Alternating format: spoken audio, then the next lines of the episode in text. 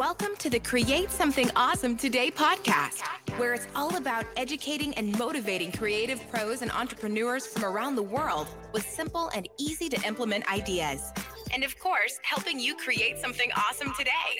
And now, welcome your host. He is the founder of Founder of Awesome Creator Academy, a YouTube educator, and the biggest Star Wars nerd you'll ever meet, Roberto Blake. Hey everyone, and welcome back to the Create Something Awesome Today podcast. This is your host, Roberto Blake, helping you create something awesome today. Uh, so, we have a very interesting program today. What we're going to be doing is we're going to actually be talking about money, everyone's favorite, right? So, we're going to be getting into that. I want to preface this by saying this is not financial advice. I am not your financial advisor. I am not your accountant. Hire professionals when it comes to all of that stuff. I am merely your friend speaking from some lived experience. I am your informal consigliere in this uh, matter. And so when it comes to money, I have some really practical advice for you. And the entire philosophy, you could argue it's called get rich slow because I don't believe in get rich quick schemes. Number one, I could never afford them. And number two, they don't work. And number three, the only method that I know really comes down to a decade of discipline because that is, in my experience, what tends to work. And I've got some things I want to throw at you regarding that because I am going to walk you through this process uh, step by step. And I do believe this is life changing advice. I wanted to come back to the podcast with a purely value driven stream to kick things off as we move to the uh, last part of 20- 20. And I know it's been a minute since we've done a show, but I wanted to do something that I think is purely valuable, is great replay value for most of you. I could help you out in different stages of your journey.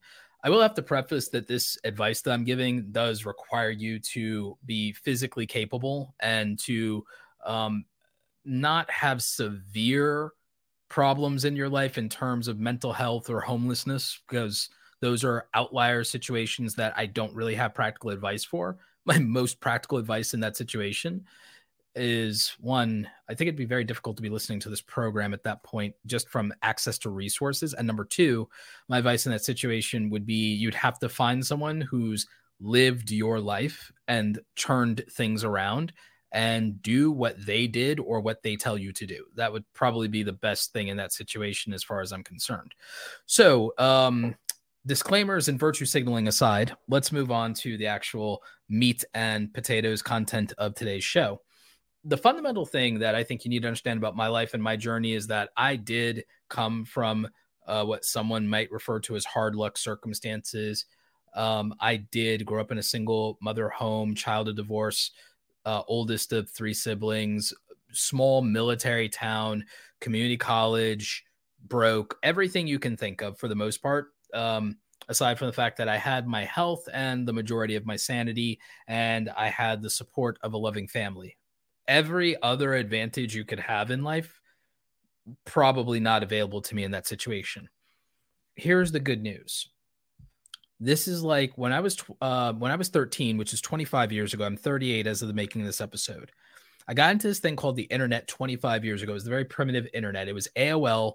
You guys remember when AOL Netscape Navigator and Yahoo ruled the internet. And you remember when you had uh, you know 56k modems and dial up, and you prayed that nobody knocked you offline by calling. And then you'd have to connect to AOL again. You'd have you'd have to go through that. So that was the internet I grew up with. I got into websites and coding at 13 years old, taught myself from scratch from what was available on the internet and from books, believe it or not. And so, with the accesses uh, that the internet gives you, and what your local library, which is drastically underrated, even as a teenager, you could gain skills that 99% of the population doesn't have. Because what I think most of you do not know, by the way, the thesis of this entire episode is not, hey, just learn to code. That's not the point here. I'm using coding as just one example.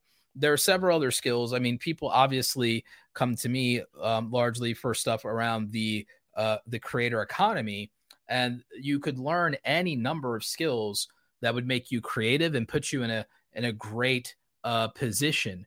You can learn writing, you can learn graphic design, you can learn video editing, you could learn coding, you could learn audio production, you could learn live streaming, you could learn photography. Some of these are more expensive, some of these are less expensive in terms of the barrier to entry, but they are accessible skills that you can learn. And speaking of live stream, by the way, I just want to acknowledge a super chat donation that came through from Spring Boot Learning. Uh, really appreciate all the support. Just finished your book, Roberto. It's awesome. Mega congrats on making it a bestseller. Yes, for those of you who don't know, uh, my book, Create Something Awesome, is now a bestseller in Kindle and in paperback. It will be linked in the description and the show notes. Writing is an invaluable skill. In fact, when I first left my nine to five job, one of the first things that started paying reasonably well was my writing skills. A lot of you don't know that prior to becoming a bestseller author, bestselling author this year, just this year, becoming a bestselling author, that I used to write for publications like How Design and Print Magazine, Creative Pro, Smart Hustle. I used to write for these publications and not just for their websites. I actually was printed in a couple of these publications as well. And so I was working as a freelance writer, no writing degree, no formal background or trading, just a couple of writing classes at the community college and lived experience. And so I was able to make about twelve to fifteen hundred dollars a month as a freelance writer. Now, a lot of you are going to say, "Well, Roberto, that income would not change my life. I can't replace my nine to five job with that income." That's not really the point. Most of you shouldn't necessarily replace your nine to five job or shouldn't be in a rush to replace your nine to five job because for most of you, the journey to making a hundred thousand dollars a year will be easier if you don't quit your nine to five job because you can be stacking income instead of replacing income. You can go to multiple income streams instead of having to replace one. My situations was my situation was different because I had a fire me or I quit type scenario. I had a uh, what you might call a mental health crisis on the job, and the job was intolerable for me at that point. Um, and I've been planning to leave for a while, and I had my resignation in my desk. So that's a not common situation, I would say. But although more people are doing it and more people want to leave their nine to five job, for the far majority of you, if you want to get to $100,000 a year, keeping your thirty to $50,000 a year income is a very healthy start for most of you to put yourself in that position. For a lot of you, the answer is not going to quit your job, become a freelancer, or become a YouTuber. For a lot of you, it's going to be that you do a side hustle like YouTube or freelancing and you earn extra income so you have leverage so that you don't go to a zero dollar income and then you have the room to transition from a job that's underpaying you at 30 to 50,000 to move to a job that pays you 45 to 75,000 because you acquire new skills on the way that qualify you for a higher paying job. And so that's one of the secrets is if you can qualify for a higher paying job, that's going to go a long way. And again, the goal probably is to get to like maybe a $60,000 to $75,000 a year job initially. And then you can grind at something that you build up in terms of your multiple streams of income. And then that will close the gap and get you to a hundred thousand. And then you can make a choice. If the thing that you're doing can scale with more time, then you would start to say, okay, as long as you never changed your lifestyle and this new venture or set of ventures can replace your income and you never changed your lifestyle, let's say you were making thirty to fifty thousand dollars a year, and then let's say you went up to uh, 50, 60, or 75, whatever it is. If you never change living a thirty to forty thousand dollars a year lifestyle, you're gonna have the leverage to quit the previous job if you can replace the income. If you can, if you live a thirty to forty thousand dollars a year lifestyle, and then you start a side business or a side hustle that somehow some way gets itself to making 40 50,000 a year or 30 35 but you know that if you put even just a little bit more time it becomes 40 or 50 and you're sure of that and you've been doing it long enough to guarantee that for the most part. That because I know nothing is 100% guaranteed but for the most part then it makes sense to leave a 9 to 5 job where you're working 40 hours a week, working 160 to 180 hours a month, it makes sense at that point if you are already living off of 30,000 but you're making 40 50,000 from the job. If you can make 30 to 40,000 with this side venture and you're not increasing your lifestyle, even though you've had some years of making this or more than two years of making this, and you made extra money and it got you to like, you know, 60, 80K by doing the side hustle, but you're not spending 40 hours a week on the side hustle, it actually makes sense at that point to leave a nine to five job in theory.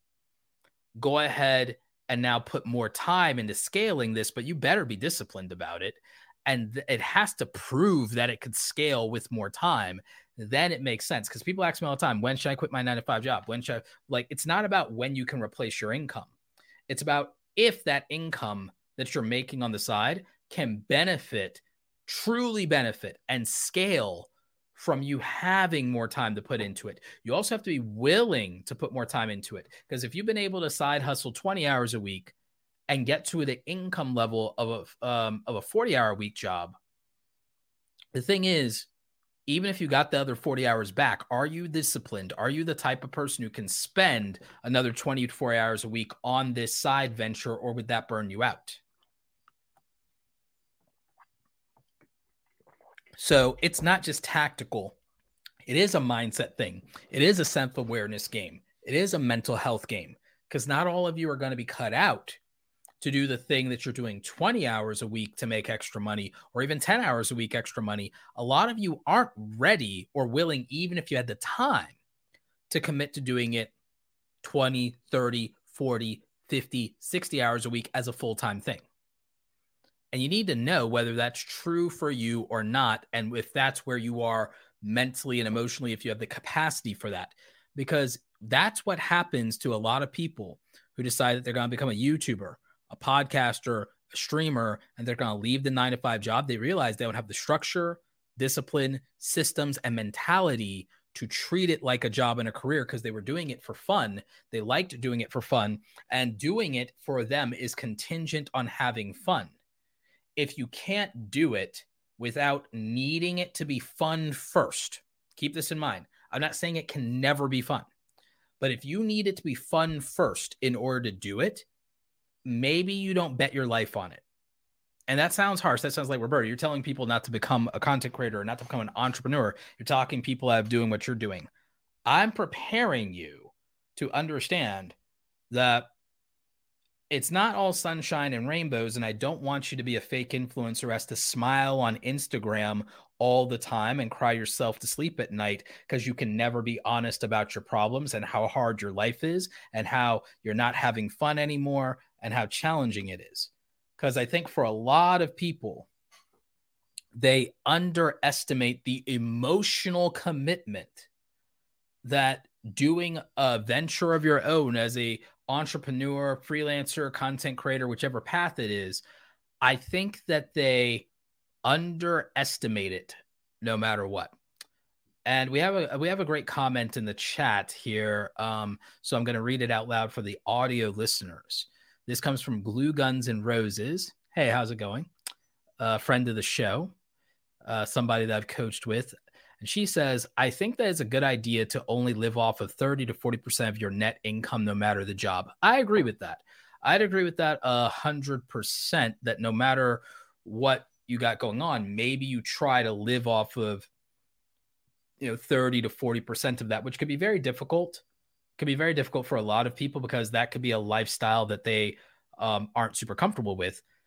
My advice also mostly is for people who are not going to try to live in New York or California. And I don't think it's worth it for most people not making six figures to try to live in New York and California if they weren't already born there. It, it doesn't make much sense. Uh, not with remote work and everything you could be doing and how that money could work out. It just doesn't make much sense to me uh, to go that route, but to each their own, to each their own. Uh, what I will say and what I would tell you about this is that from a very practical standpoint, because we will get into, well, how do you build the income streams, Roberto? How do you build a business? I will literally give you a $100,000 business model before the end of this show. I promise you that. I promise you that much. Um, it may not be as difficult as you're thinking there are limited examples and scopes of my experience in which you build a type of business that makes sense for this, but it's mostly going to be a client services business. But the rea- the reliable answer for a lot of this is this also mostly applies to single people. This mostly applies to single people. Uh, for most people, their most reasonable path to a hundred thousand dollar year income is a dual income via via a relationship, via marriage in most cases. A that's a one hundred thousand. Both of you make fifty thousand dollars a year. Congratulations! Here's a thousand, hundred thousand um, a year income, and now you can live off of thirty to forty percent of that. Have a very good lifestyle. Have a lot of disposable income left over to uh, build assets, build wealth, invest everything you need to do. That's what most people's situation in theory is if they're a hundred thousand dollar a year household. If they're a hundred thousand dollar a year household, it's two incomes. It's two incomes, and that's how it goes, right? The problem is that not everybody will then live within the frugality stuff, will not do the investment part, will not do the home ownership part, et cetera, et cetera, because it becomes oh, we have all this money. Let's improve and increase the lifestyle. Let's live off of 50, 60, 70% of that income. And that's that becomes lifestyle creep, lifestyle inflation. Lifestyle inflation is a bad idea. Uh, if your goal is independence and freedom, it's a bad idea because the cheaper you live, the easier you can access freedom. The cheaper you live, the easier it is to buy out your time. Buy out your time. So think about it from this perspective most of you you are going to work a 9 to 5 job, you're employed. What's your yearly contract look like? Great. Okay. So your yearly contract basically is 40 hours a week and it's uh, 50 weeks out of the year. You maybe get two weeks of vacation or something like that. Maybe, maybe uh, you may not. Whatever, whatever your vacation days look like, however that structure is, whatever your yearly salary is, whatever the calculation of your yearly salary is, that's the contract you'd have to buy yourself out of. That's the amount of money that buying back 100% ownership of yourself comes down to. I want you to let that marinate for a second.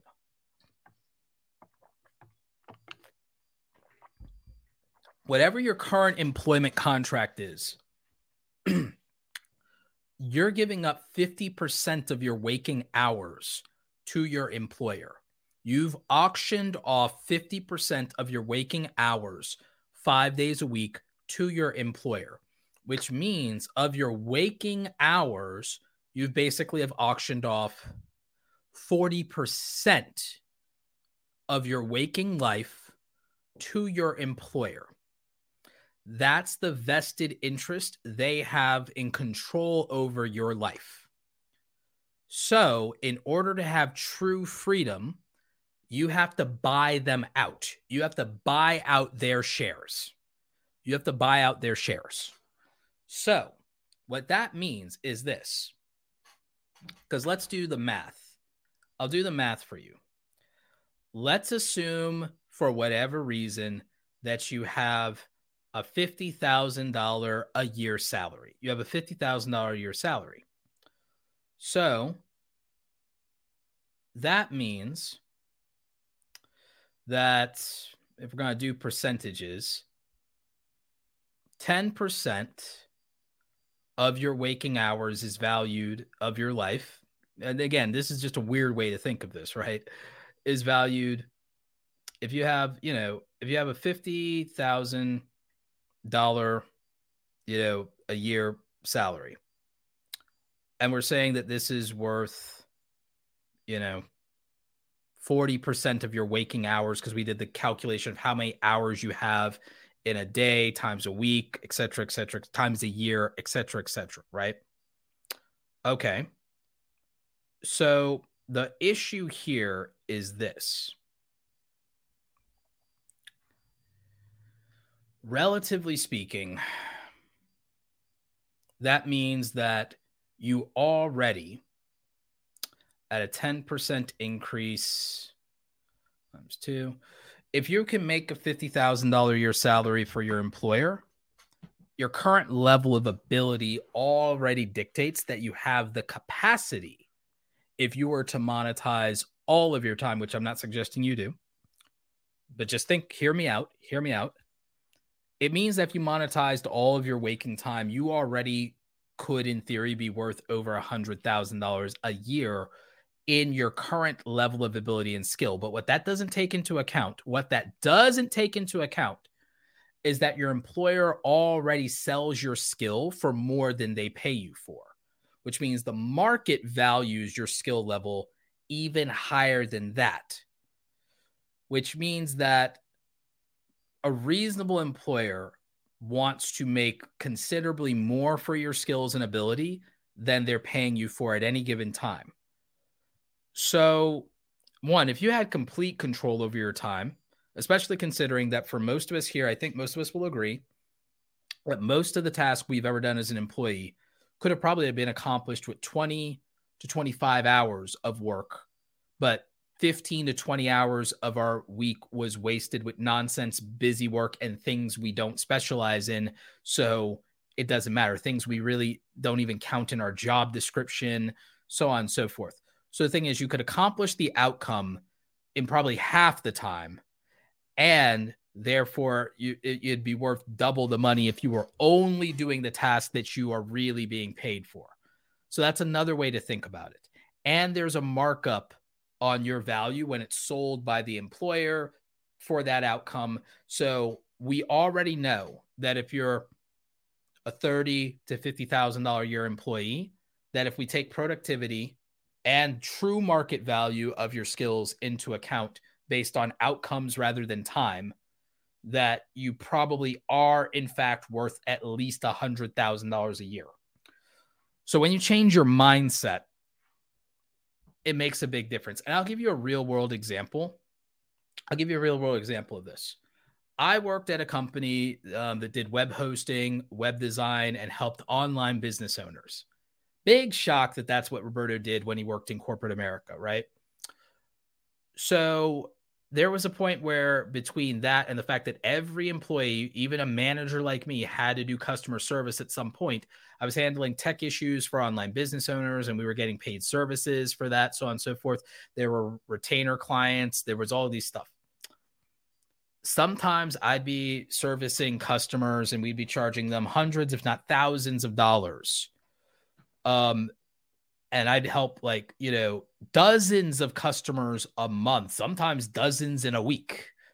So again, I'm like, wait a minute, I'm helping 50 to 100 customers, and almost all of them are small business owners with internet based businesses. Wait a minute. Again, this is years and years and years. This is more than a decade ago. This is a decade ago. So I'm like, wait, wait, wait, wait, wait. So it occurs to me that I'm like, wait, I could just help online business owners with their businesses and with their problems with their websites, their marketing, their design, their SEO, all these. I'm like, wait a minute, I can help small business owners with this. And I could just charge a monthly retainer to clients and I could just put four or five clients on my roster and make more money than I make at the nine to five job. What am I doing? I could work less hours because I could just do their stuff and I could troubleshoot and I could support clients and I can do stuff. And again, I didn't poach any customers for the business. That was in my plan. And I wanted a different clientele anyway. I wanted a different clientele anyway. With remote work, this seems somewhat obvious. But I'm gonna give you all right now. Let's skip to something juicy. Let's say, let's say you wanted to start a business and you wanted to make real money and you wanted to kind of almost have a way to replace your income from your nine to five job. Okay. So, your nine to five job, if you have a $50,000 a year salary, basically comes out to $4,166 a month. Let's just say it's $4,200 a month. Now, if you become self employed, you need to make more than that because you have to cover your own expenses, your self employment tax, your insurance, your tax rate goes up, all these things. So let's say what you need to make is $5,000 a month. If you need to make five, $4,500 to $5,000 a month, here's what I think is practical. You make two packages. This is note taking time for the podcast audience. This is note taking time. You make two packages for a service based business you make a $1,500 a month package and you make a $2,500 a month package. And these are your two packages that you make for people. Okay. Now you have to figure out well, what am I going to offer somebody for those prices that's a good deal for them that is reasonably priced? What am I possibly going to offer somebody? I'll tell you a good one that would make some sense.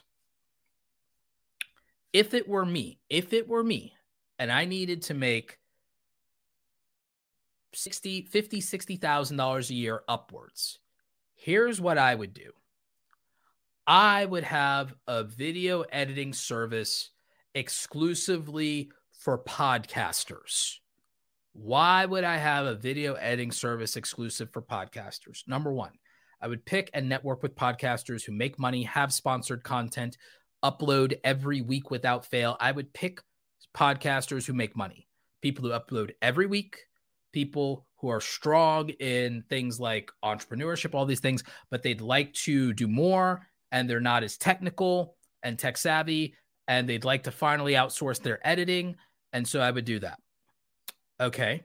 Now, in terms of where to find these people, there's all kinds of ways to find these people. LinkedIn, go to conferences, go to events. Paddy Galloway started something called ytjobs.co, I believe it is now, which helps people find jobs working for YouTubers, helps YouTubers find freelancers, things like that. This is not a scenario where you go to Fiverr. This entire game is prospecting and networking for this type of thing if you were going to do it, because we're not talking about playing for small stakes here. So if I were going to do a video podcasting editing service, I would have two packages, and one is $1,500 a month, and one is $2,500 a month. What would I offer for that? In both cases, I would be en- editing interview podcast for people. I'd be editing interview podcast for people, and in both packages, you get up to up to five full episodes edited every single month in a timely fashion. And I would also be capable if they film with if they film with um, a guest in the $2,500 package, I would offer multicam editing if they have a guest as long as they meet the requirements that I have. I would do multicam editing for those, $2,500. And I would edit for them to where they have 30 pieces of content that they can use for YouTube Shorts, Instagram Reels, and TikTok. So they could have daily Shorts content if they want and need it. So they would have that. And from every episode, that I edit of that full um, session, whether it's four or five of those interview sessions, I would edit them to where you also are getting like three clips from your episode that might be up to eight minutes of just a segment that you might want. You get three of those from every episode. I'll find three segments to cut for you in every episode. So that means 12 to 15 deliverables of clips, 30 deliverables of shorts, and you get four to five deliverables of full multicam edits, $2,500. That would be the business that I build for that package. And then for the $1,500 package, for the $1,500 package, you'd get your four to five episodes and you'd get three shorts and one clip from each episode, and I would have a la carte packages so that you can add on more shorts and more clips. And that incentivizes someone to move from 1500 to the $2,500 package if they want more of those things. And what I would do is I would have solo a la carte individual episode edits available that I could charge people for, those would be okay, I'll edit no multicam, no multicam, and I will edit an individual episode of a podcast for you for, you know, $400 and I'll do a multicam edit for 750. And so what happens is it makes the bulk pricing more attractive, but leaves me options for people who just need one job done. And those a la carte individual edits don't come with the clips, don't come with the shorts. So it makes the packages more attractive. By the way, you could fudge or move these to where you edit one full episode I think 400 and 750 is okay, but if you want to make it clean or something like that, if you want a very clean pricing, you could go to something like okay, 500 and 750 could be your prices if you want to keep it more clean. I like the 400 and 750, but to each their own. My point is you could go 4 and 6 even. 4 and 6 could do it. All right? 4 and 6 because the multicam is not that bad or not that big a deal. So you could go 4 100 and 600 for solo edits, multicam versus no multicam. And you could go packages 1500 and 1600. You can add some a la carte pricing for repurposing a certain amount of people's shorts from existing footage, all that. Now you have a full editing service suite. Here's the good news. Here's the good news. For somebody smart and who knows what they're doing and is capable and competent, servicing either of these packages, even for all the videos we talked about involved, is less than 40 hours a week worth of work. So that means you can take on up to four clients a month in either package and be successful. You can take three clients in either of your two monthly packages and be successful and not work round the clock 40 hours a week. However, in your own business, if you've bought back your time from an employer initially to get off the ground, be willing to work 50 to 60 hours a week to get off the ground. But the actual editing work is probably not going to take more than 20 to 30 hours a week, or sorry, per month per client, rather, is a better way to put it, per month per client for the amount of editing work. You have to figure that out. You have to figure that out. So that would be a video editing business and that would get you to easily making under the right conditions you'd be making let's say you had two clients of each package so if you had two clients of each package you'd have two retain you'd have four retainers right? So you'd have 5000 from the big package and you'd have 3000 from the smaller package. You have $8000 a month. $8000 a month puts you just under a six figure business. So four clients, and you make about what? Ninety-six thousand dollars a year, and then you could do one-off projects, and that'll make up the other four thousand. Or you could also do some other hustle and then make up the other four thousand, put you at the one hundred thousand, just like that. However, here's what the smart person would do. A smart person in this situation would hire an assistant editor that works for them full time and pays them out of one of their bigger clients. But what they would do is they would have them take on the two smaller clients and you keep the two biggest clients happy yourself. And so all of a sudden, what happens is in that scenario, you're paying somebody, you know, like 30, 40K a year. You just got back a bunch of your time. You're training them up. Now you have the room to go out and get another two clients or another four clients. Now you can go ahead and you can profit and net over, you know, a hundred thousand even with a staff. And then you go out and you get another employee, put them on staff. And so now what you have is you have maybe 10 clients. And so you have 10 clients. Five of them are probably paying you the 2,500. Okay. So you're making six figures from your five biggest clients right off the bat. Um, well, no, like, yeah, you're making six figures from your big because you're making uh, about 144,000 from the five biggest clients. And then those um, $1,500 a month clients, you have five of them.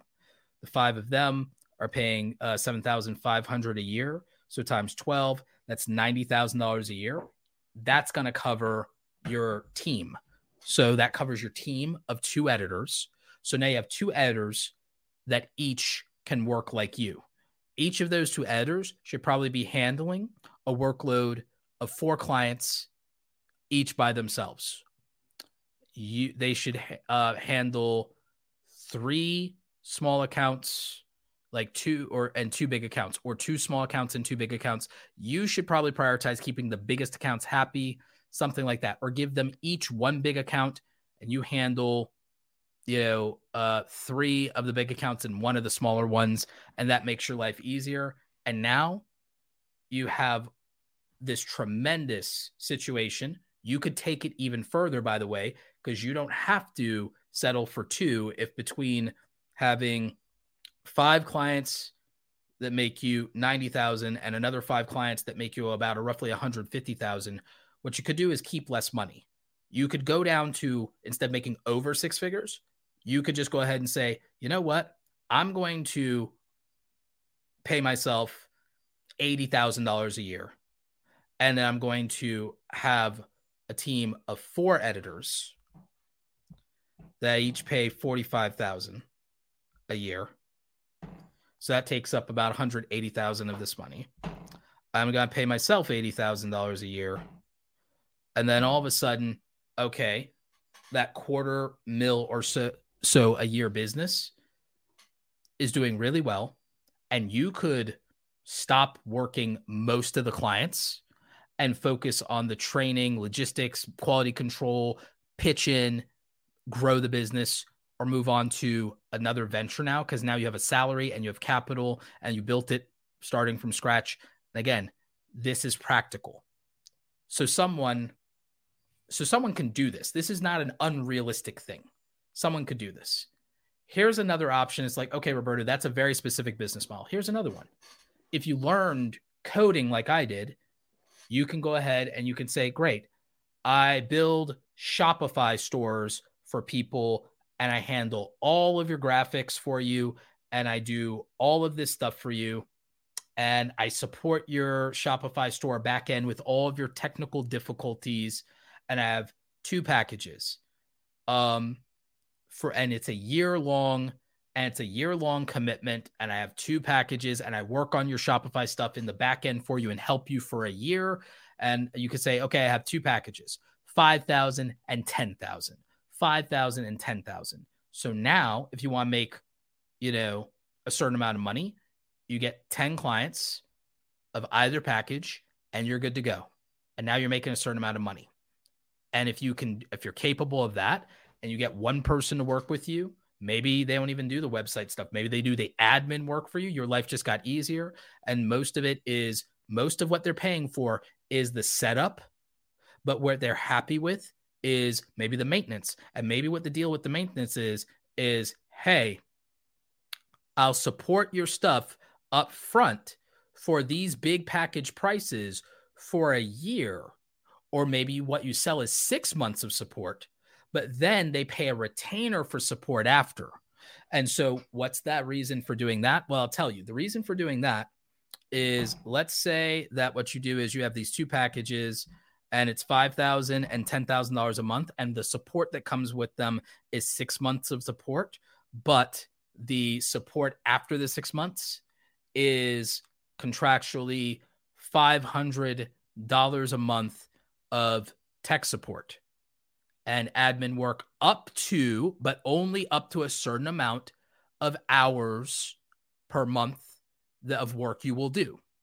You put boundaries in place, you put limits in place. Here's the good news you do that, you have 10 clients. Great.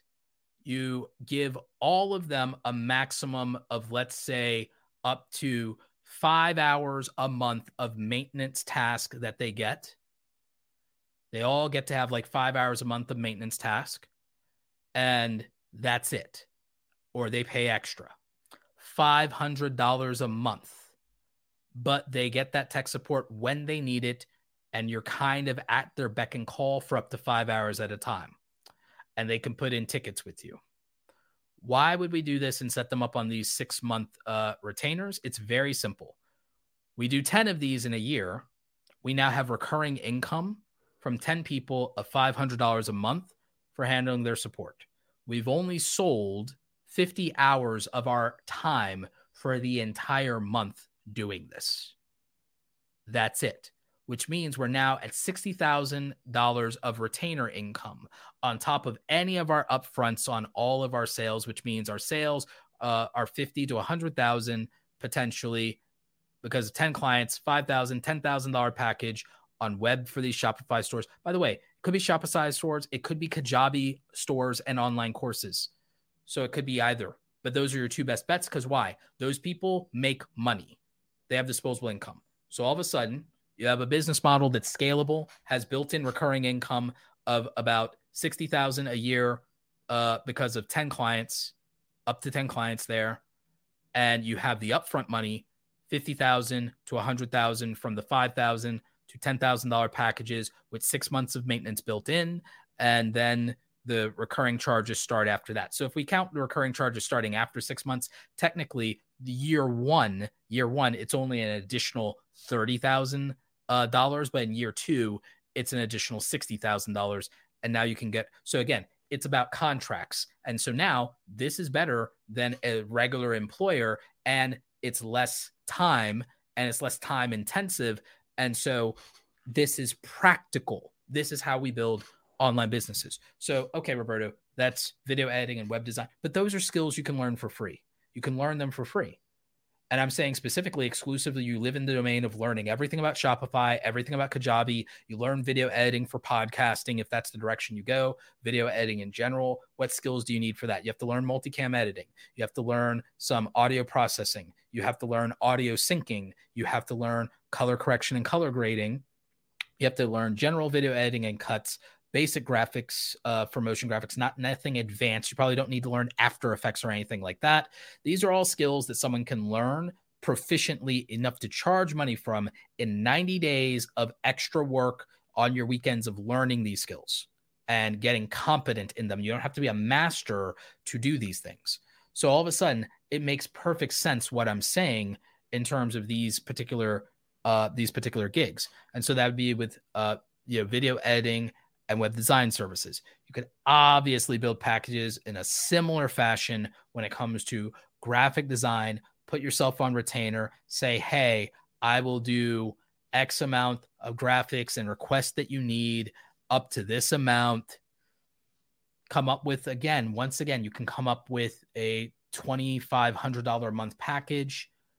You get four clients, you're making 10,000 a month. So that's the practical thing. That's the thing that makes sense. Um, I don't love questions like this, but I'm going to answer this one anyway. So Miss uh, Robinson asks, "What business idea would you give a single mom of four, one special needs with no family support, and 20 hours a week to spare?" To be honest, I probably wouldn't recommend and wouldn't be the person to recommend a business idea for a single mom of four. I'm the child of a single mom of four. Um, I don't really have a great recommendation for that. I would ask a single mom of four or five that started a business what is practical for her because I don't know your situation and your circumstances.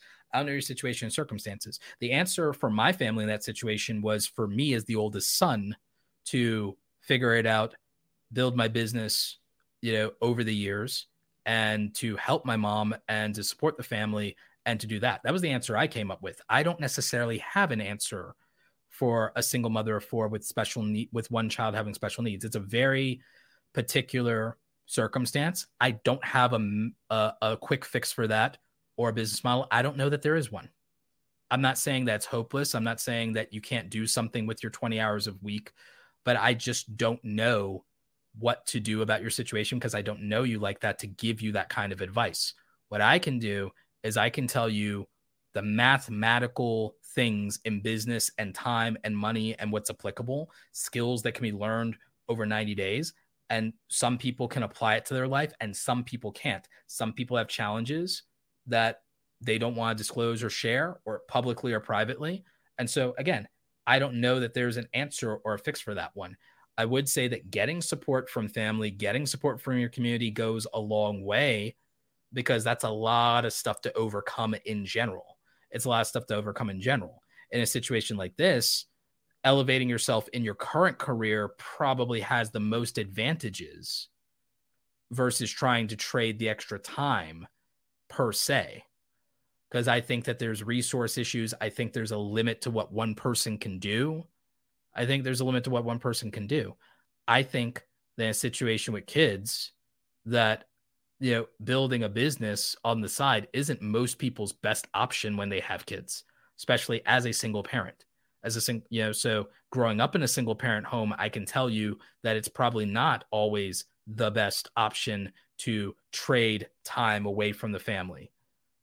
Um, so the thing I would say is the most reasonable thing is whatever your current job or career is, is to make more money in your 40 hour a week job instead of selling the extra 20 hours away from your family in that situation. Cause I could tell you the thing that's the most beneficial from a child's perspective in a single parent home is to have more time with your parent.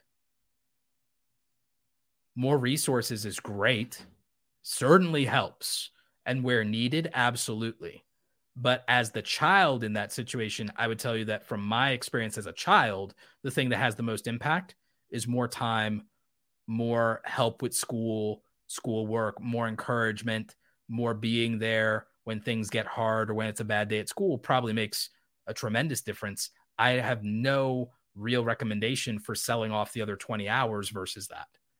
I would say in your situation that you probably need more help. You probably need more people around you that can help. And I hope that that situation improves.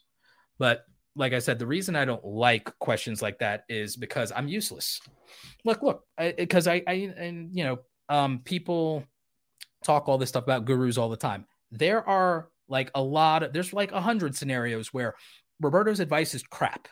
I'm useless and I don't know anything what I'm talking about. Why? Because I don't live your life. There's like a hundred scenarios you can find where my advice is absolutely useless. But a lot of people will go out of their way to contrive scenarios where advice given to them is actually absolutely useless instead of saying, is there anything of value that I can extract from this, even if it's not an end all be all solution to my problems? And so you know, I would say that if you are healthy, single, and you have no kids, there's a 99.9% chance that you should just take my advice. But outside of that context, you can take me with all the salt in the world. You can take me not with a grain of salt, you can take me with an entire pillar, an entire mountain of salt if you want to do that. And I will never be offended by that. Never, never. But what I will say is that my advice probably if you're if you're like if you have massive mental health issues, you have massive crippling physical disabilities, you have multiple children, you're a single parent, you have no family support, don't find advice from me. Find someone in your situation with your circumstances that's overcome them, and that person can give you advice. You don't need to listen to me about anything that's not technical. You want to find out how a camera works from me? Great. You want to know how to make a thumbnail from me? Great. You want to know what microphone to buy? Great. The limits to my advice for anyone that has hard luck situations that are different than my hard luck situations. Single parent home, but you're the child in that situation and you want to help the family you can take my advice. Most likely, you can take my advice as long as you're healthy otherwise. You know, you're a person of color and you want to make it in America. You're from an immigrant family or immigrant culture. You can probably take my advice if all other conditions, like you're, again, physically and mentally healthy and capable.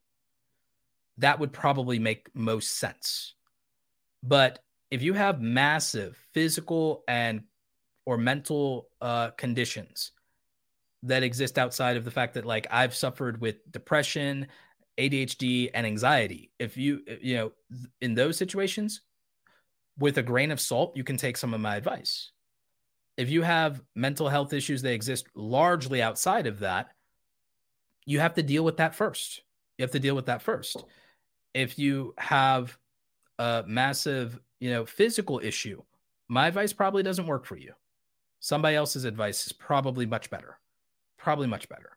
Who's gone through that, understands it, has lived it, knows the challenges inside and out. My circumstances are have been not perfect. I didn't come from any real type of privilege. The extent of my luck and privilege, born in America, my parents, you know, um, are from you know immigrant Panama. I was born in America. I was born in the 1980s. So maybe you could argue I was born the right time. Great. So, right place, right time is America in the last 30 to 40 years. If you're born in the last 30, 40, 20, 10 years, if you were born after 1980 in America, right place, right time. That's about it. You were born healthy. Great. But that's the extent of my luck. My the extent of my luck is probably that I was born in America in the last 40 years healthy. And that's the extent of it outside of that, of the maybe 12 flavors of ways that you could be disadvantaged, I probably am eight of them. So I'm proof that you can work with the cards you are dealt and do the best you can with what you have where you are.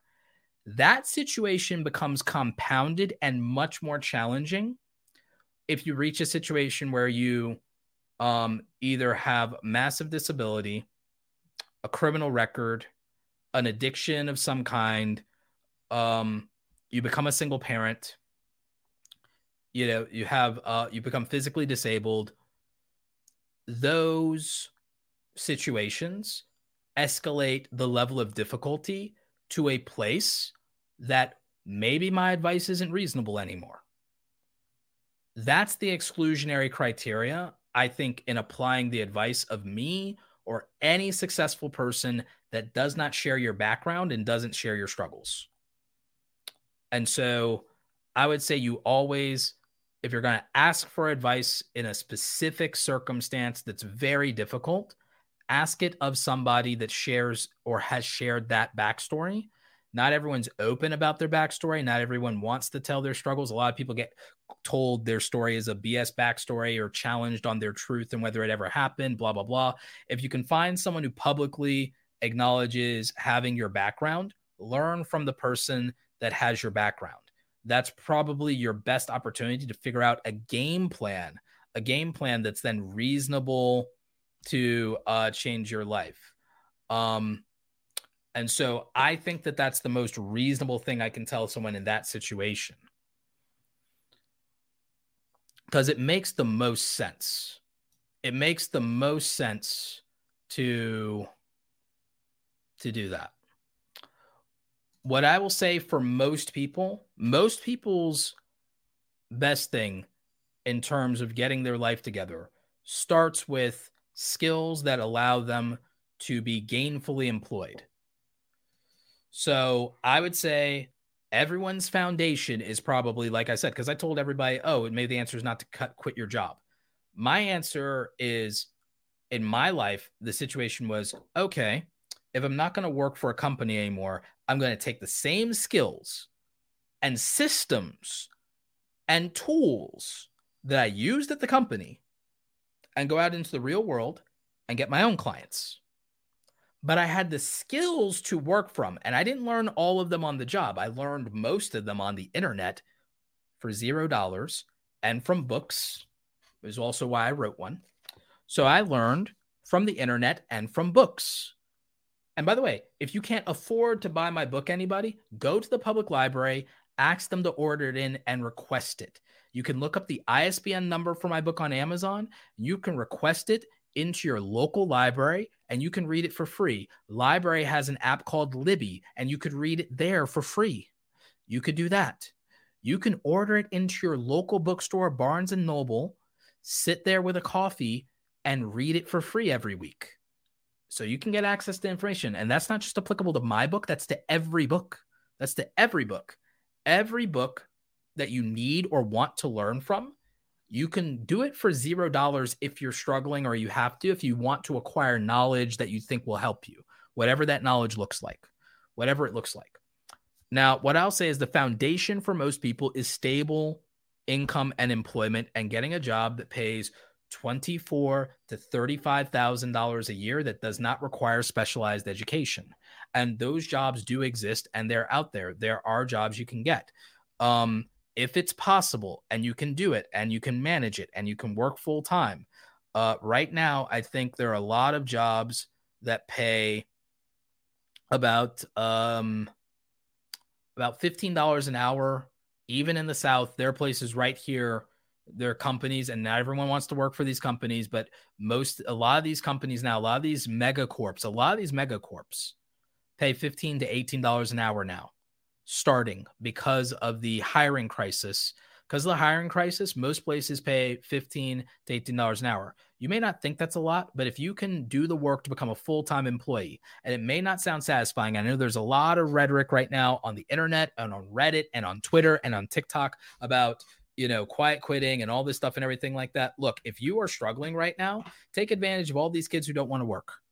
Go in there, show up early, leave late, be the person that gets 15 to $18 an hour, goes from part time to full time my youngest sister, who has a tremendous work ethic, she, if she wanted to, can just be a student and just work for me part time. She's working full time. She got a job that's paying her $18 an hour. She's finishing up college. And the thing is, I told her that I am willing to help her, and she didn't have to go out and do that. She wanted to go out and do that. She wants to be independent. She wants to have money of her own in that way outside of working for my family business and outside of her school stuff. And I'm not saying everyone's in the position to do that. If you're not, it's different. I don't really have great advice for you then. But if you can work and you're willing to, right now there's a hiring shortage. Right now you can get 15 to 18 dollars and you can be the employee that gets to go not be seasonal anymore, becomes full-time employee, becomes on staff and gets the 40 hours a week and then you're making like 30 grand a year or more. And if you're making 30 grand a year or more and now you have stable gainful employment, you can stabilize your lifestyle. If you can do that, then it means that on your weekends, not your nights, but on your days off, maybe now you have a little bit of extra money to invest into a side hustle, to invest into a YouTube channel, to invest in the video editing software that lets you do that business on the side, to uh, you know invest the money into the camera gear and do the photography business on the side on the weekends. Maybe you have the extra money to take an extra course at the community college and learn a new skill because you now have the foundation of a stable life and gainful employment.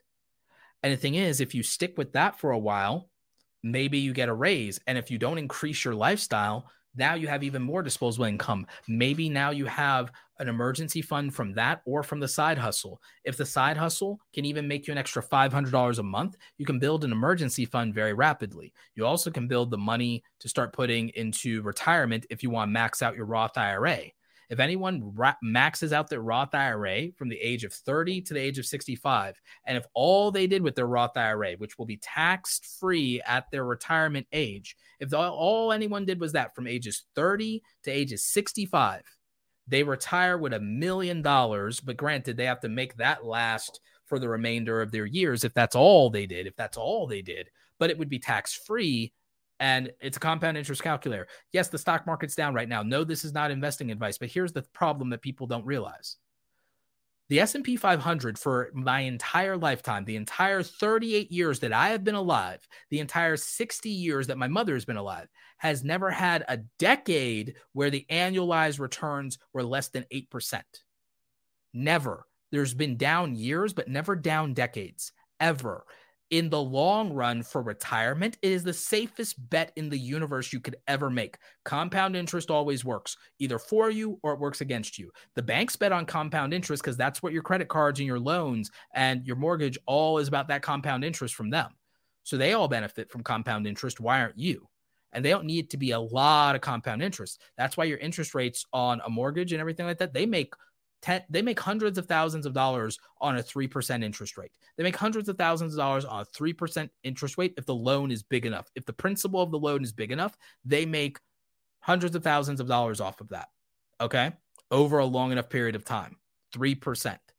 Now, for you, if you start small, even with a dollar, and you put 500 into the S&P 500 in your Roth IRA, not financial advice, talk to your CPA accountant, whoever, and you did that from ages 30 to 65, let's say you start late in life, ages 30 to 65, then that's a million plus dollars that's tax free to help you live off of when you're older. Now, when you can't afford to do that right away, my answer to that is a side hustle because $500 a month sounds like an extravagant amount of money, but on the internet, it's not. On the internet, it's not an extravagant amount of money to make. You just have to do the upfront work to build the things that will make that. And I will give you a primary example. So, my book that I self published, because I self published, the Kindle ebook makes me almost $7 for every copy sold. It's $9.99. I have a 70% royalty with Amazon. So I make almost $7 for every sale. The paperback, which also is out, is $14.99. Now, paperbacks cost upfront money to print and to make and to distribute. So I make about $6.50 for every sale of the paperback book when Amazon sells them. If I order the books in my own hand, have them shipped to me from Amazon, they're about $3.50 a piece, which means when I sell them for $15 plus tax, I make $10 from every sale when I sell them by hand. So that means once you write a book, which does take time, takes you months to write a book. In my case, took me a year to write and publish, self publishing. But think about it. If I sell, let's say, you know, 10 copies of my book a day, I can make $60 a day if I sell 10 copies a day. 10 copies. Now, I worked at a bookstore, by the way, for a living. It's not the hardest thing in the world to sell 10 copies of your book every day.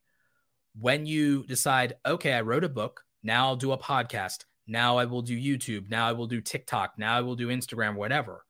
You have every piece of content you make as a pipeline to sell your book.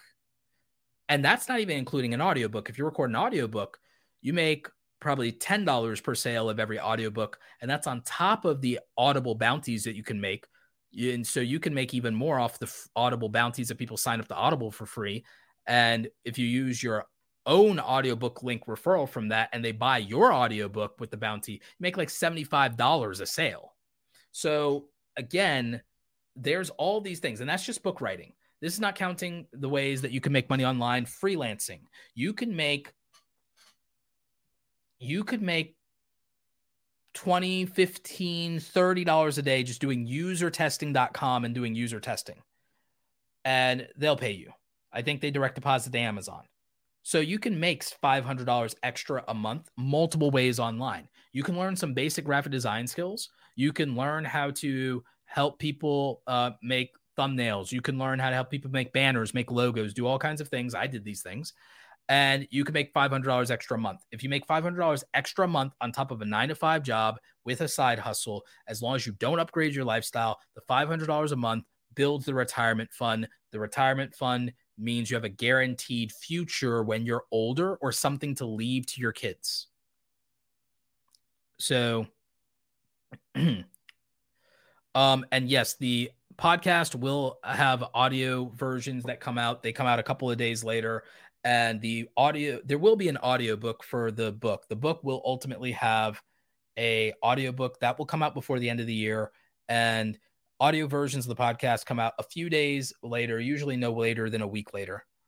Um but what i'm getting at is making extra $500 a month as long as you do the upfront work to build up to that even if it takes 6 months to a year to build up to it is manageable and doable and it's potentially life changing money to be, get $500 extra a month to put aside for your retirement as long as you stabilize your life to where you don't feel so much stress to say i need to take that $500 and i need to make my lifestyle better because i'm suffering or i'm struggling as long as you're not suffering and struggling and you don't need that $500 to improve your life so that you feel better about yourself you can put it towards your future. You can put it towards your future and you can have a great future. You can build wealth you can build wealth if you don't need a lifestyle that exceeds $35,000 a year of lifestyle. If you don't need a lifestyle that exceeds $35,000 a year of lifestyle, you can build wealth. If you can, if you happen to be in a situation in life, I'm single, but if you find a partner and you have a good partner and you work together and both of you make 35K a year, y'all can have a very good life by not changing your lifestyle to exceed maybe 40 or 45,000 now that y'all combined have 70 and now you can build wealth. The problem is most people, they change their lifestyle the minute they make extra money. The minute they make any extra money, their lifestyle increases to fill the increase in money. That's what happens to people.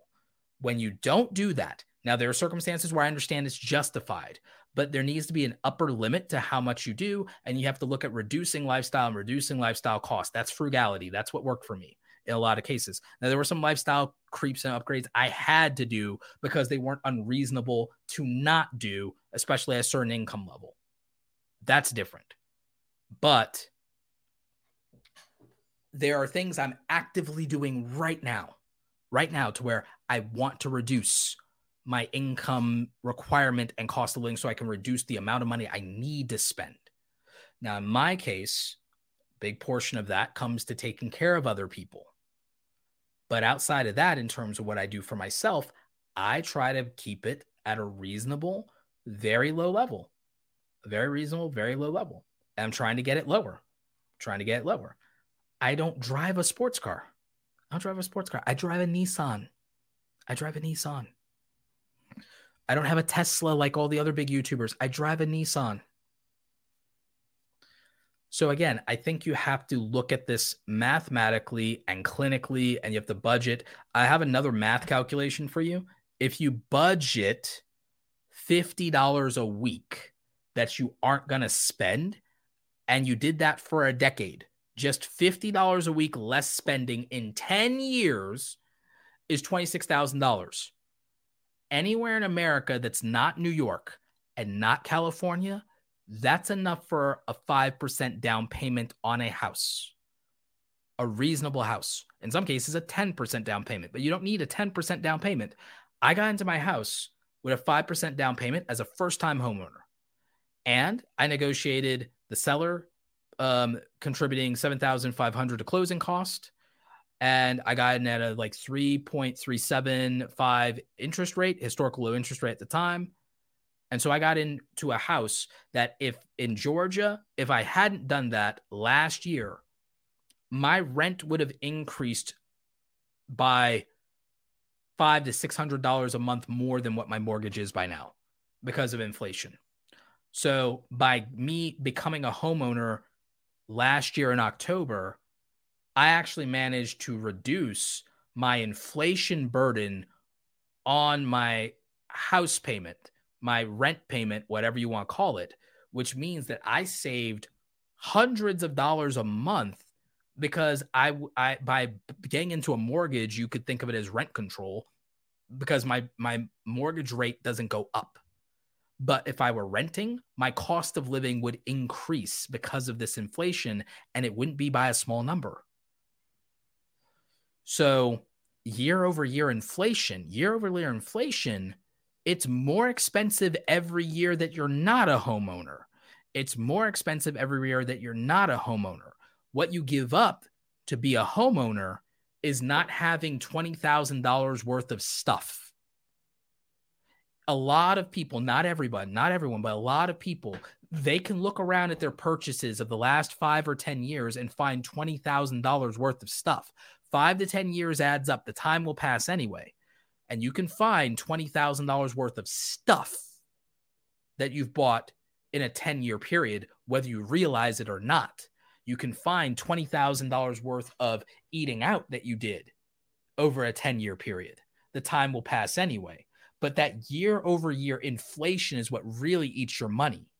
So when you lock into permanent things like a mortgage so that the rate is not going to change, your cost is not going to change, you actually are hedging against inflation in that way. When you pay off your car, you're hedging against a, a, a cost that is depleting because your money is worth less and less and less every year. So the sooner you pay off a car instead of always getting a new one or this or that, you're better off. So ownership of these things are important. Okay. Generating new sources of income and increasing your income itself, not through investments, not your net worth through investments, but just increasing your income by having side hustles and other ways and other income sources. If you can increase your income every year, you don't have to double your income every year. What if you just increased your income to exceed inflation every year? What if you just increased your income by 20% every year? What if you just increased your income by 20% every year through your side hustles? Think about it like this because we're not talking about a lot. Let's say you're making $35,000 a year. Increasing your income is making another $7,000 a year. Sounds like a lot, but it's actually only you making just under $585 extra, less than $600 extra every month. $600 extra every month, that's $20 a day, my friend. That's $20 extra a day, my friend. Do you know what $20 extra a day is? $20 extra a day is if you write a book, $20 extra a day is cool. Sell four or five books every day. Sell four or five books every day. If you have t-shirts or hoodies that you did for zero dollars with like Spreadshop or Shopify, whatever, it's okay. Sell three to five t-shirts or hoodies from your print on demand store every day and this is the side hustle money. That that's what it is, right then and there. That's your increase.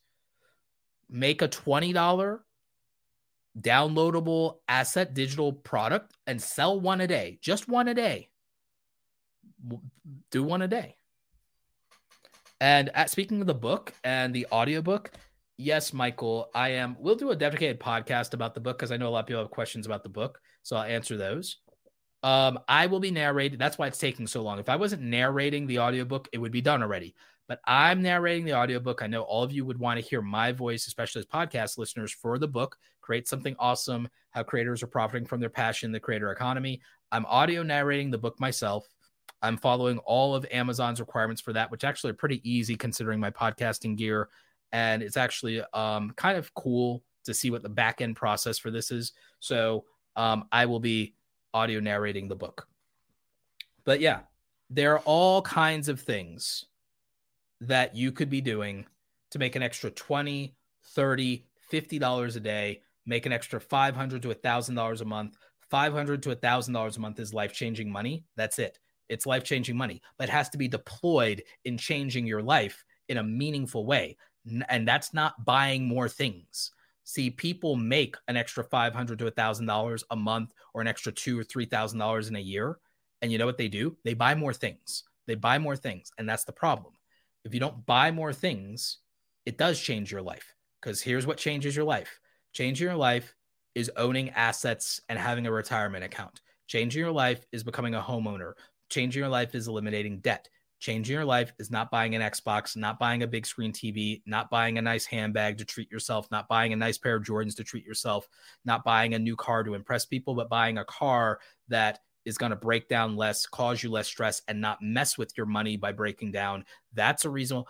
In repairing your car, fixing your car, or buying a car that doesn't break down is always a good use of money. That's always going to be a good use of money. I have no issue with buying a car for safety and reliability reasons. None whatsoever. That's why I traded mine in and I got a good deal for it. Okay. Fine. Fine. If there's something that is a health problem in your household and you need to buy something to address that health problem or make everyone healthier or or address people's mental health fine but what that's not doing is buying a Nintendo Switch, a PS5 or an Xbox. And you can't call it relaxation because what it is is it's overstimulating your brain. A screen is never relaxation, period. A screen is not relaxation. So don't call it that. You can call it entertainment, you can call it an outlet, but it's not relaxation. It's a screen. It's designed to be addictive and to monetize you and to hyperstimulate your brain. So don't call it relaxation. That's cap. Do not call it relaxation a screen that's monetizing you is not relaxing. Okay, that's just a harsh truth of it at the end of the day. However, what I think is fine to spend money on a gym membership, buying books. If you want to have a Spotify audio membership or an Audible membership, that's fine as a subscription. You know, limit your subscriptions if you can, but you don't need a lot of these things. Now, speaking of the book, and the reason I'm answering this because there are questions in the chat. I should just do a dedicated podcast to the book. My return podcast probably should have just been everything about the book. The next episode of the podcast will probably just be dedicated to the book so I can answer the 101 questions about the book um, and not have to interrupt it with other topics. But um, the book is available in almost every country in the world United States, Canada, the UK, Australia. I made sure that the book in Kindle and in paperback would be available to anywhere, anyone who wants it. And so it's available. You can even order it into a local bookstore if you want.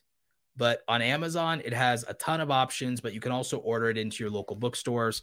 So uh, it's available in Kindle, ebook, and paperback and hardcover, believe it or not. I also have a hardcover. Hardcover is more expensive. You don't have to buy the hardcover to support me, but it does exist if you want to.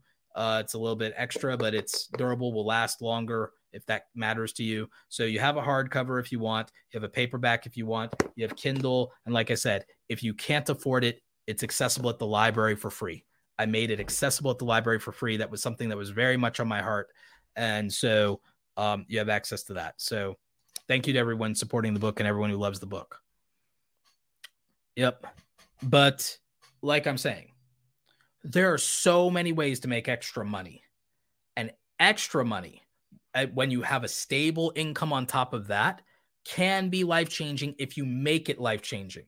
What a lot of people do, though, is they cheat themselves out of life changing money by saying, okay, I'm going to quit my nine to five job now, instead of literally just having their income be doubled by having the side business or side hustle and the nine to five job, they could just double their income for a couple of years, stick it out for three to five years of having this high income, not increase their lifestyle, but change their lifestyle and do things like, okay, instead of renting, I'm going to buy. Now I've locked in a, pro- a, cost of living. I've locked in a cost of living. Okay, I'm going to pay off my car. My expenses are now hundreds of dollars a month lower, and I have control over the cost of my roof. Fantastic and you still have this high income. If you can make those changes, it's worth sticking out working the extra time. Yes, even if it's 60 hours a week, as much as everyone, oh, that's toxic. Oh, that's toxic. Oh, people will burn out. It's like people are more afraid of burnout than they are of living in poverty. People are more afraid of burnout than they are of not living their best life and not having their dreams. People are so reluctant to have a season of hustle that would have them avoid a lifetime of hardship if you have a season of hustle, three to five years, but you get to avoid a lifetime of hardship. And yeah, you might have to burn out once or twice. So what? And again, people are going to say, oh my God, people are going to clip this and say, oh my God, that's so toxic. They're being ridiculous. Life is harder than that. Life is harder. Burnout's not the worst thing that ever happened to anybody in life unless they're privileged. Unless you're privileged, burnout's not the worst thing that's ever going to happen to you in life. And you've survived 100% of the hardest things that ever happened to you. So what what are you afraid of? What are you afraid of? And people mistake clinical burnout, which is very serious, for emotional and mental burnout or being bored or being depressed. And people struggle with that for much worse things all the time who can't do anything about it.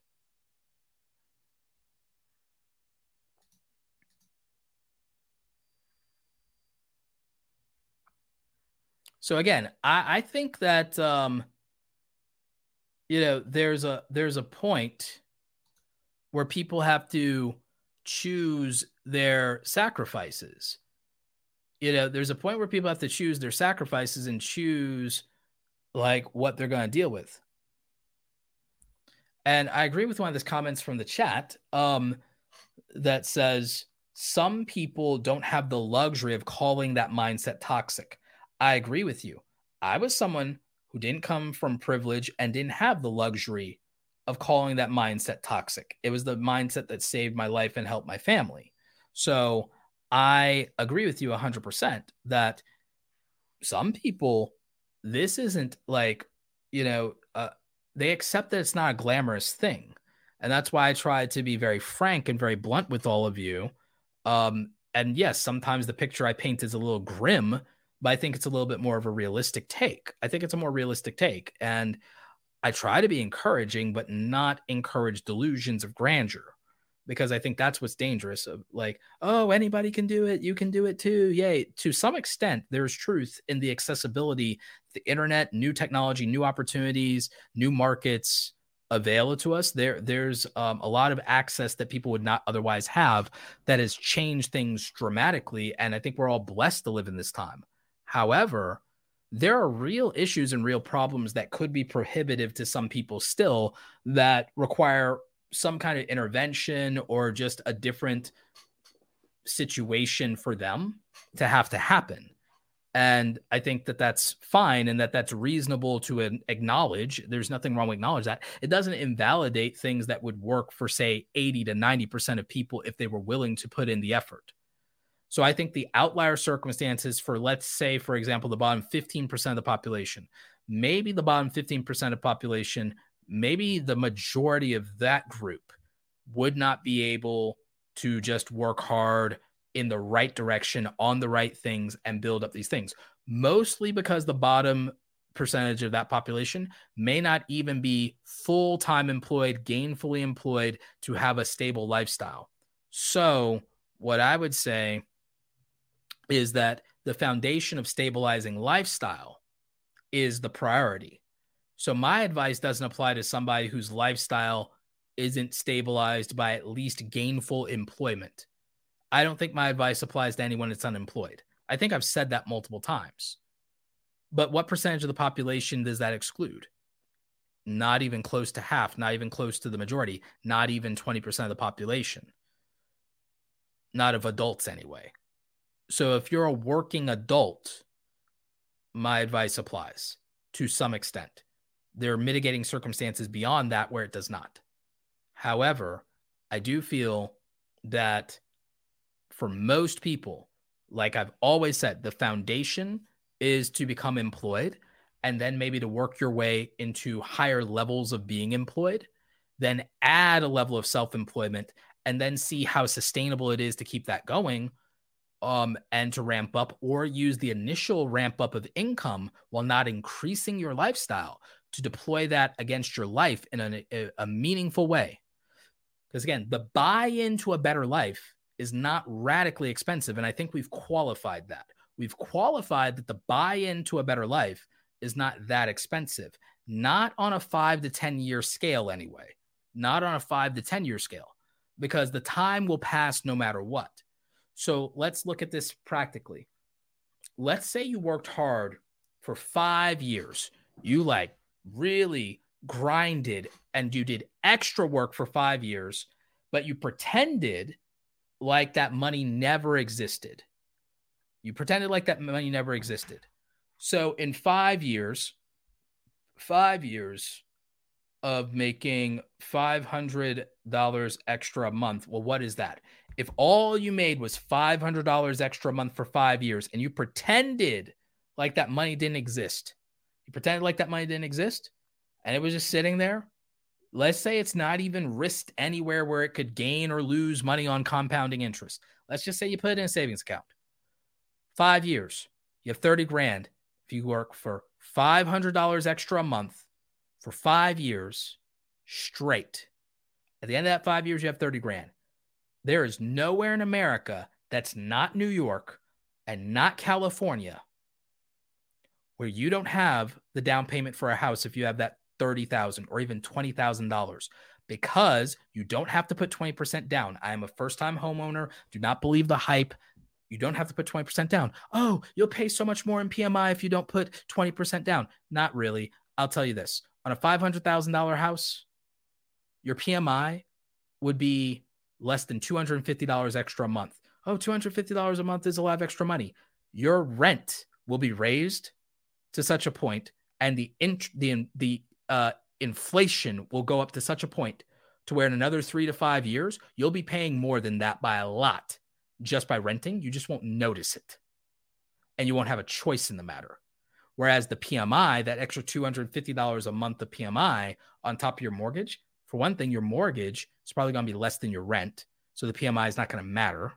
And then once you do hit 20% of invested into your mortgage, once you paid it down up to 20%, the PMI goes away. So does it really matter? And most of you are not going to buy a $500,000 house. You're going to buy a quarter million to $300,000 house as a first time buyer. So guess what that means? Your PMI is going to be like an extra $100 a month. Your rent is going to go up by more than $100 a month. And even if it doesn't, inflation will make it feel like it did. So for most of y'all, being a homeowner is one of the best things you could do to change the trajectory of your life and your financial freedom and set up your family for success in the future. But you're talked out of it by headlines that know nothing about your life, nothing about your circumstances, and don't tell you the truth according to the actual rules, just the rules that they want you to know. The rules that they want you to know. Best interest in the bank is for you to put it's in the bank's best interest for you to put down 20% up front on a mortgage you may or may not ever default on because the bank gets to keep the 20%. So for them, it's a great deal. For you, you don't have as much cash flow. You don't have as much options. Of course, the bank wants you to put as much down as possible. Of course, the bank wants you to put as much money down as possible, but you don't have to. Instead of 20%, you can put down five. And they're not going to tell you that because that's not in their it's not in their best interest for you to know that. And they're not forced to disclose that to you. It's freely available information. Your real estate agent can tell you that. So guess what? That's the truth. That's the truth about that part. I'm a homeowner. I can tell you the truth about being a small business owner is that it takes years to build up higher levels of income. For some people, it's three. For some people, it's five. It took me about three to four years to make it to six figures, but it wasn't easy. And I had to work excessively hard. I did it leaving a nine to five job, going all in, but not on YouTube, freelancing first freelancing first. YouTube didn't pay off until five year, three to five years. YouTube paid off with a silver play button in three years of doing it consistently. Sure. I didn't make good money on ad revenue and I didn't take really sponsored deals that paid a lot until much later. So again, three to five years to build a successful YouTube channel, three to five years of hard work to begin to get to a six figure income. It's not overnight. So this isn't like an answer for changing your life overnight. However, the thing that in the immediate future, the thing that in the immediate future improves your life is a side hustle on top of stable, regular employment, on top of stable, regular employment, living below your means, spending less, saving more, investing some. All of that combined with a side hustle incrementally changes your life over the course of five years and can drastically change it over the course of 10. Because that's what I did and that's what worked for me. The time is going to pass anyway. So, like, that's the thing. That's the thing that you have to understand. And that's the thing that I try to help people with. And if you look at the foundation of even the way I approached my YouTube channel, I started with the skills first tutorials in what? Graphic design, freelancing, video editing, photography. That was the foundation of my channel. That got me to 100,000 subscribers before I ever started talking about YouTube advice.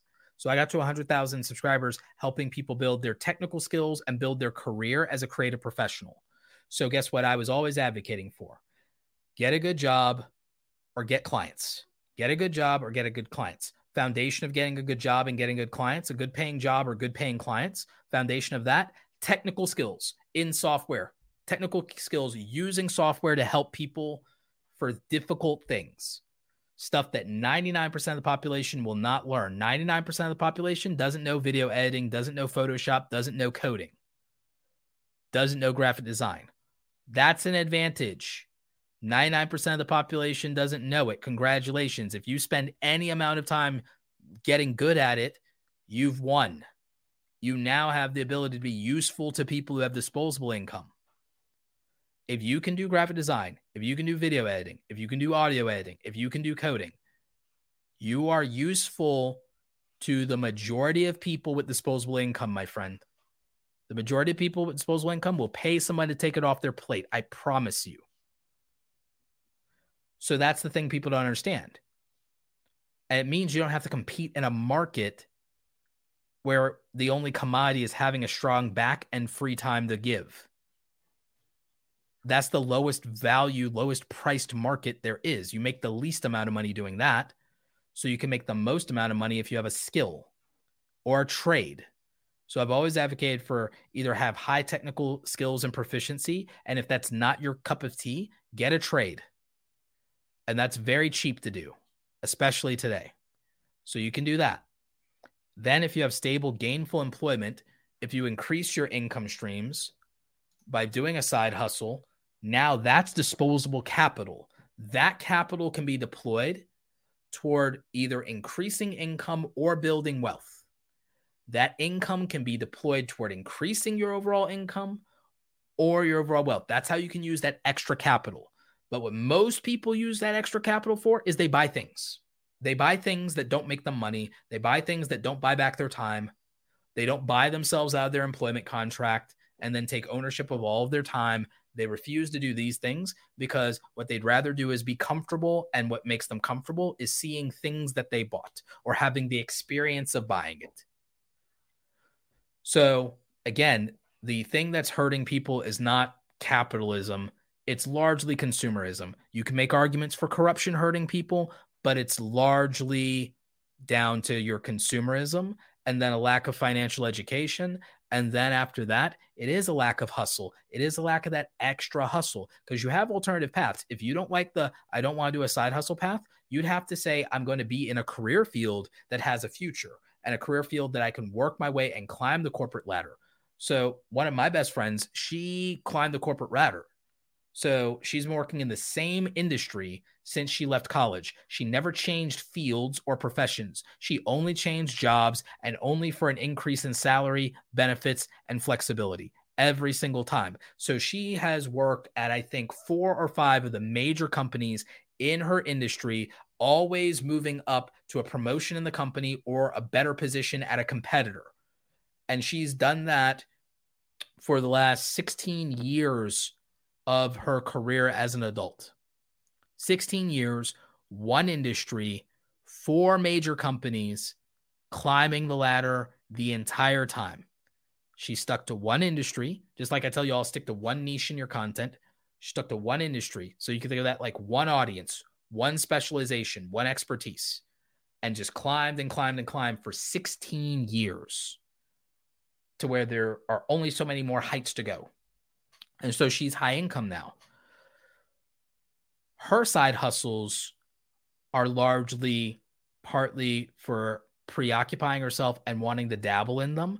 Any of the extra money she that she goes um beyond break even on it is money she gets to play with in the market or treat herself if she wants or chooses add that extra money because she already did the real hustle for her, which was not the oh the multiple streams of income thing that I do, but she went and increased her primary stream of income.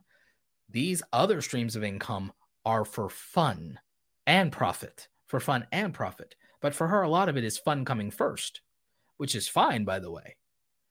And so there's that. You know, um, you know, her husband worked a traditional job.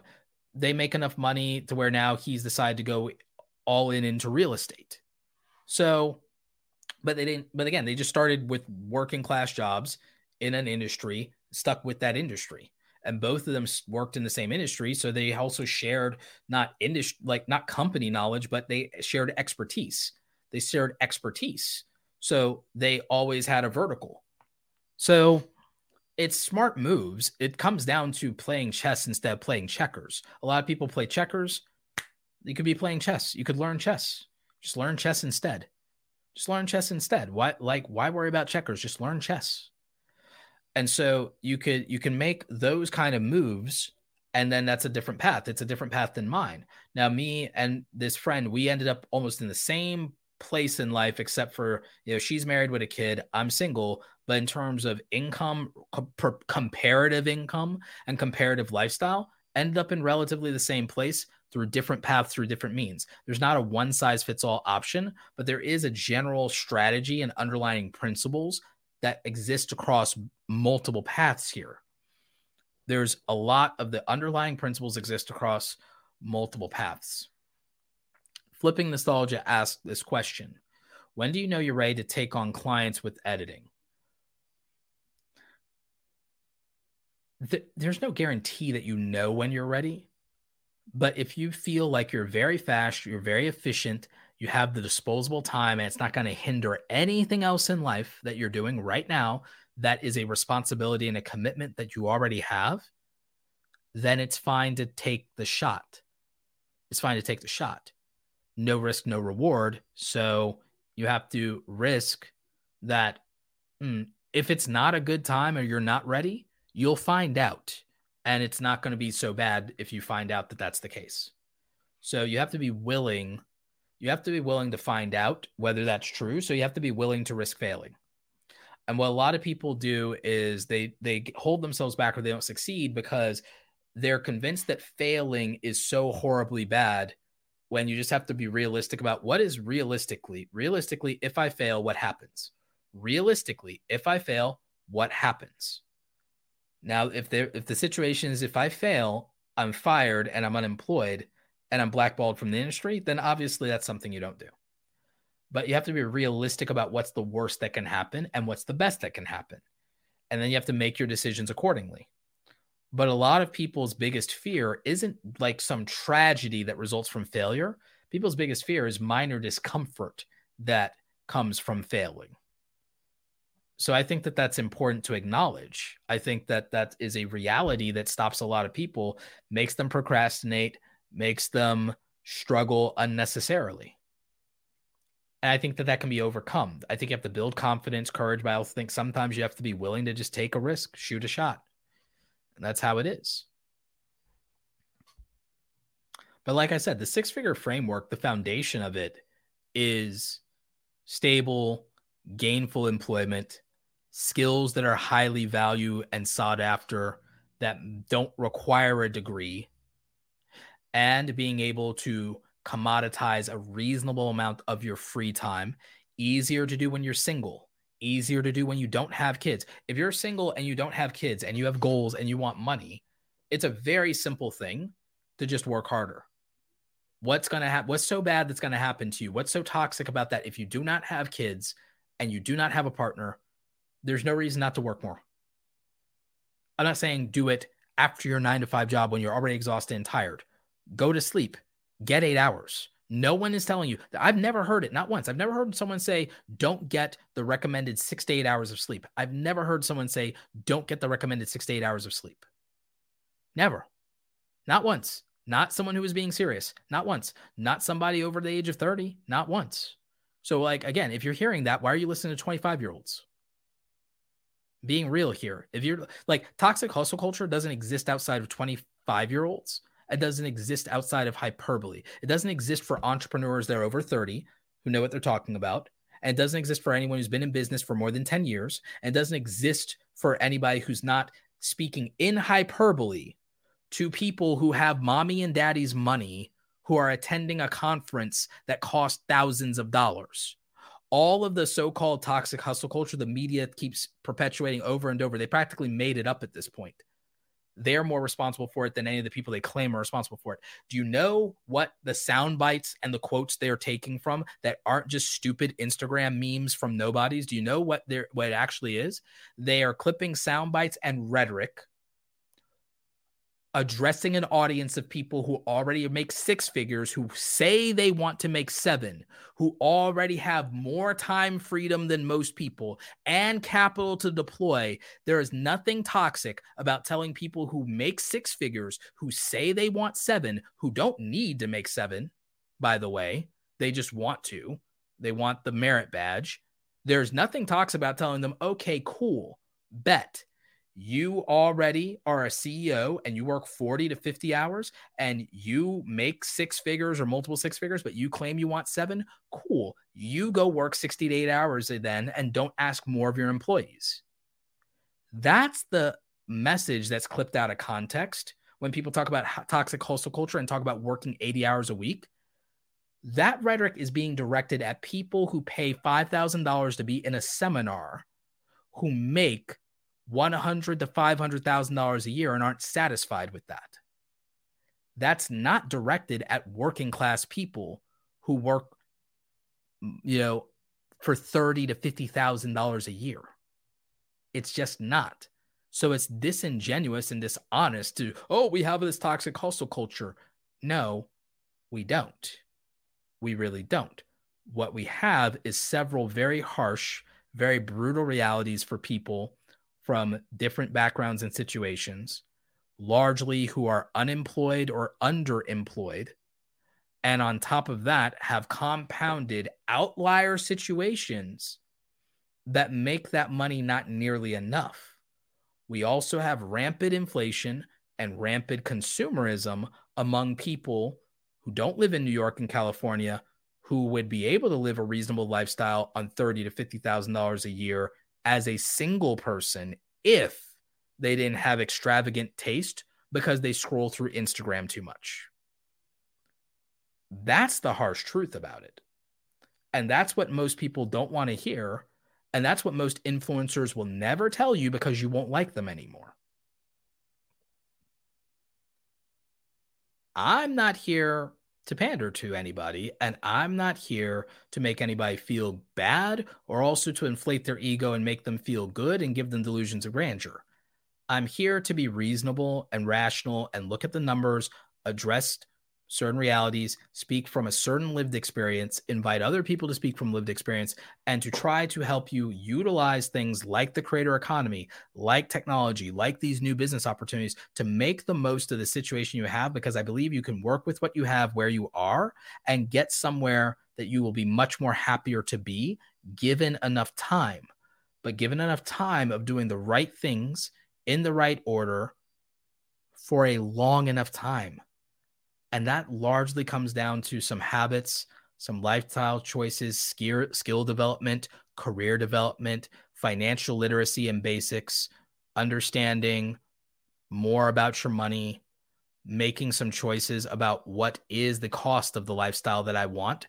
Like there's a great book called Your Money or Your Life. And again, what a lot of people don't understand is they don't understand what the price tag is realistically of the life and lifestyle they want. And what they don't realize is that their consumerism, if they sold all the non essential things that they happen to have, the lifestyle they want probably manifest instantly if they didn't buy those things. Like that's just a truth. Another truth is that homeownership is something that 63% of working adults in America have attained. The marketing around oh, you'll never own a home. Here's why is kind of disgusting because how is somebody going to tell you that something that's an achievable outcome for more than 60% of adults in America is inaccessible to you, as opposed to telling you, here's what you might have to change about your lifestyle, your career, your choices, and your spending to make it accessible to you? Here is the market you might have to play in. You might have to not live in New York. You might have to not live in California. You might have to, okay, transition to a career in remote work that gives you more options so you can work anywhere. And then all of a sudden, in a long enough timeline over the course of five to 10 years, these things will be applicable to you. Five years is a reasonable thing. You give up mm, like that for college to go into debt. So, five to 10 years to start the process of building wealth or becoming higher income is not some unreasonable commitment called toxic hustle culture at all. When you spend five years or more accumulating some of the largest amount of debt with no asset on the other end of the rainbow, I might add. Like, what's more toxic? What's more toxic? Convincing everybody that they should go to college or convincing everybody to make an extra 500 to $1,000 instead of watching more Netflix or more video games on the weekend? I'm not saying giving up your nights. You watch Netflix and play video games after work all you want after work, Monday through Friday. What's so wrong with telling you to give up six hours on a Saturday, six hours on a Sunday, maybe eight, maybe 10. And you can spend all of your time after work, Monday through Friday, doing whatever you want. If you have a family, maybe you give up less of it. I'm not saying you have to work your, your nights and your weekends. I'm saying probably you don't work your nights and you do work your weekends and you do it for three or five years and your life gets better. And then maybe you get to make a decision about maybe not even giving up the Monday through Friday if you don't want to maybe that's on the table. but can you put yourself in that position? Are you willing to do what it takes to put yourself in that position? Because that's a choice I had to make. That's a choice a lot of my peers and friends have made. And it's a really easy one when we look at all the sacrifices we made and we look at the life we get to have. All of us get to easily say, yep, it was worth it. There's no amount of, oh, gee, I wish I watched more Netflix. There's no amount of, oh, I, wish I played more Call of Duty. No.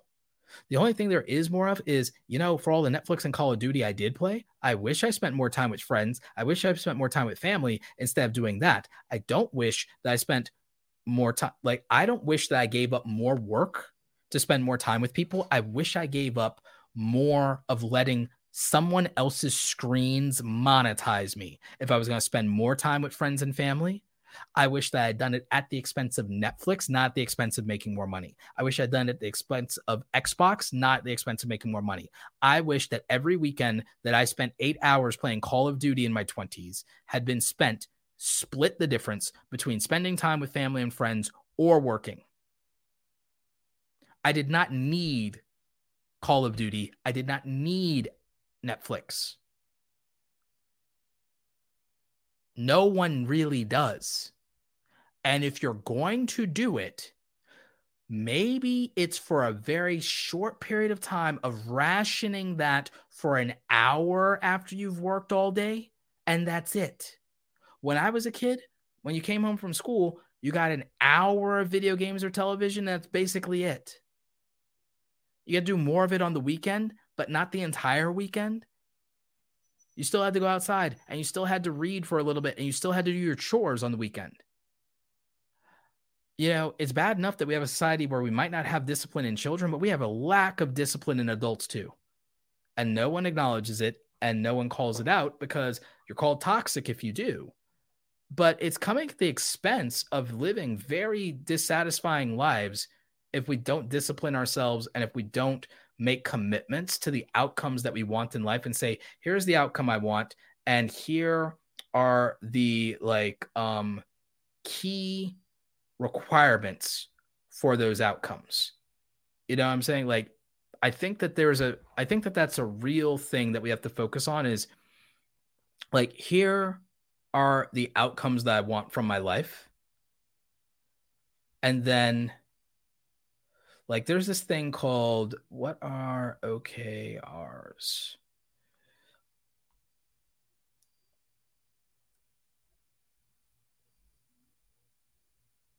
What are OKRs?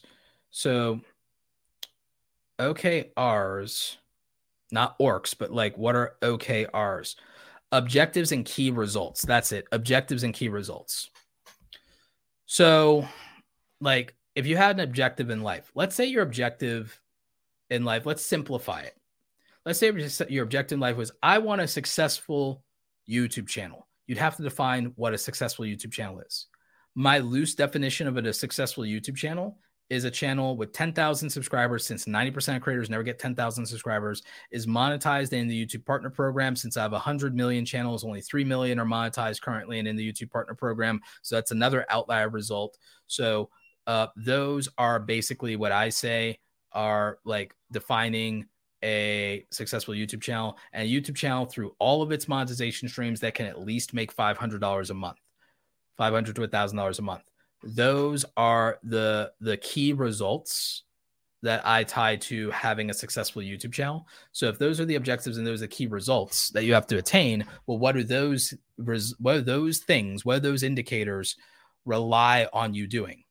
So to get a thousand subscribers is usually a hundred thousand views to get a thousand subscribers and not be from YouTube Shorts, which means to get to 10,000 subscribers, you have to basically get a million views and it not come from YouTube Shorts to get to 10,000 subscribers. So that million views is the is what we need in lifetime channel views on average with a 1% conversion ratio to get to the outcome of uh, 10,000 subscribers. So that's what that check in the box looks like. A monetized channel. Okay, a monetized channel usually requires 4,000 hours of watch time. That's the key. Um, like, okay, thousand hours, like 4,000 hours of watch time is our objective. So, what's the key result uh, that we need to achieve for doing that? Typically, you need an average of three minutes of average view duration across 100,000 views. So, what's the thing we need to do for that? We'll probably make 100 videos, make them up to 10 minutes long, because then if we get like, you know, a decent ratio of watch time of 25 to 35%, we clear three minutes. If we can get on average, on average, a thousand lifetime views across 100 videos, oh, we get, you know, 100,000 lifetime views. We have 300,000 hours, uh, start 300,000 minutes of watch time uh, that we need 2,000, 240,000 minutes to be the 4,000 hours because, you know, 60 times 4,000, whatever in minutes. So we break it all down. And then, oh, poof, we have a reasonable solution to get a monetized YouTube channel phase one complete. Okay, 10,000 is duplicating that process over and over again and scaling it to get to a million views so that we get to um, 10,000 subscribers. Okay, cool. We've done that. All right, how do we get to 500 dollars a month in recurring revenue from YouTube? We do it with multiple sources, but if we want to go AdSense, we calculate our AdSense. We figure out, okay, well, how much money do I get per 1,000 views? If you make $5 per 1,000 views, then to make $500 a month, you're going to have to make half a million views a month. So now you know, okay, cool. That's how I'm going to get to that milestone. Okay, great. You know, so like th- this is reasonable stuff to start to break down and analyze and do the math on whenever it comes to achieving a goal. So, like, okay, if we decided that a successful YouTube channel was bigger than you know 10,000 and say, "Oh, well, I really want this or that." You just break down the goal into reasonable chunks and pieces so you have an overall objective, you have the key results that are necessary to build that objective out, and you can break that down into smaller bite-sized steps beyond that. So, it is what it is. Uh Crispy Nation says, I'm in the middle of a career change, doing a pre apprenticeship program at college. Feels like I'm starting from scratch. I'm excited though. Yeah, that's a good place to be in life. That's a congratulations on that. I also see we have technically T here. Um, so everybody, I hope that this was actionable and practical. Um, this is a value driven episode. Uh, we'll have something more lighthearted. I believe in the next episode, we'll just talk all about the book create something awesome, how creators are profiting from their passion, the creator economy. If you got value out of tonight's stream, we're going to move to the live stream only portion. If you're an audio listener, you can watch the replay of this on YouTube. Um, the link is obviously in the show notes, or you can just uh, Google my name, YouTube my name, and you will find it. But I really appreciate all of you. Uh, thank you. And if you are in the live viewing audience, stay tuned for the after show. And other than that, we'll catch you next time.